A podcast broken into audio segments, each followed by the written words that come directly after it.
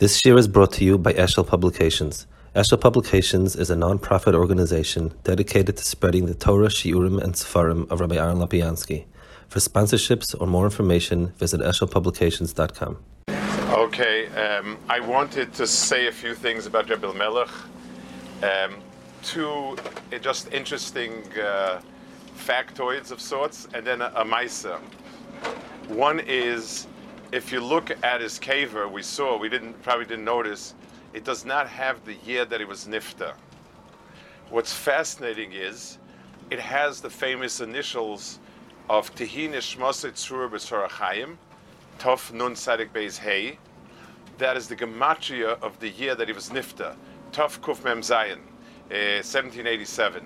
So Teinish Moses is the gematria of, of the year that he was nifta, and that's on his cave. That's interesting. Um, another very interesting, just a, a, a, fascinating insight into a person. Um, there's a letter printed in Melech where somebody asked him to, I don't know, I don't remember what it was, for, texted for somebody to help with somebody and he says, I really don't have much pull. Hineni nirdaf, I am pers- I'm being persecuted by Gdole Hador Tiferes Israel.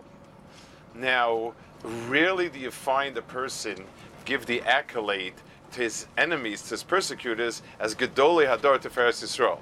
That's uh, that's a gadlus. That that's something that takes a, a big tzaddik to do, and it's it's astounding. I, I wanted to share a story and I'll tell you where I saw it and why it's it's precious to me. Um, there's a there, there's a famous author Eliyahu Kitov. Eliyahu Kitov is famous for Sefer Toda'ah. He was it was a, very productive and beautiful writer. He wrote on many general topics, basis uh, basis, I think it's called, and just um, he, people today maybe it's less popular. It was it was an extremely popular uh, set of svarim. He was somebody who came from a Chassidish home, learned in literature yeshivas, came to Eretz Israel, and he sort of had a foot in all worlds. And he wrote a two volumes um, set called Chassidim ve'Anshei Ma'aseh. It's stories about Gedolei Chassidus. The stories are written, these are stories that have a moral to them, a lesson and understanding, and they're really astounding his the Hebrew that he writes is extremely beautiful, but it's difficult. I, I, it's it's stunning Hebrew. And they translate into English. I'm not sure what the translation is like. I didn't look at it. I read it in the Hebrew and, and found it extraordinary. So he has the following story with Rebbe Melech and Reb Zisha, his brother. They were in Hasidic um, lore. These two brothers went in Gullus constantly, did Tikkun Chatzois, spoke to each other, they, they worked as a team in Avodah Hashem.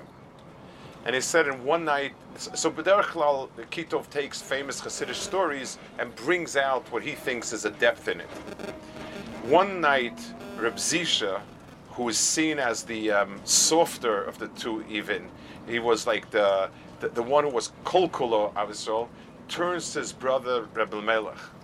And he says, Melech, Melech, my brother the, the, the world has been suffering millennia because of the Eitz Hadas.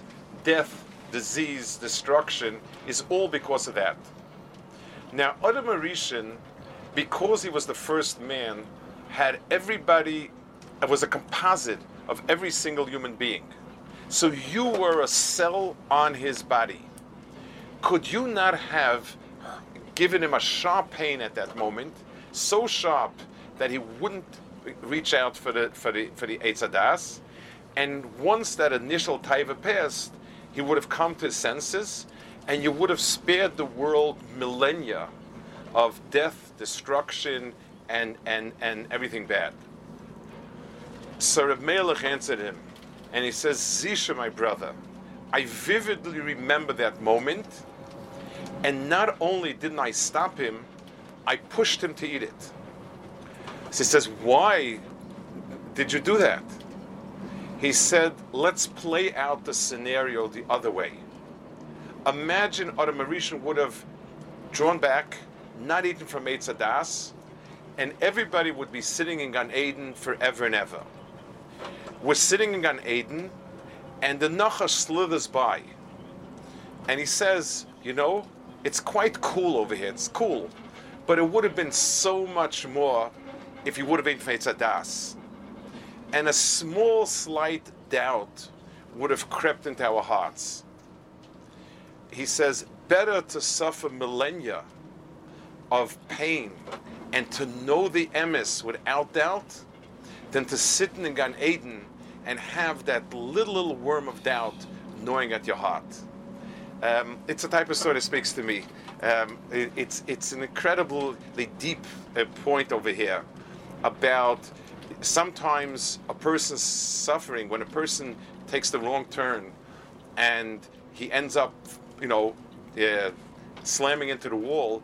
At least he knows for sure now where the wall is and where the right turn is. And, and in, in, in the world of, of, of, of Avodas Hashem and Emes, this is the biggest prize that's uh, I, I, I, found that to be the most incredible story about about them. It, it, again, it's taken from old Hasidic story, and he brings it out extremely well. Okay, Beseda. Sorry.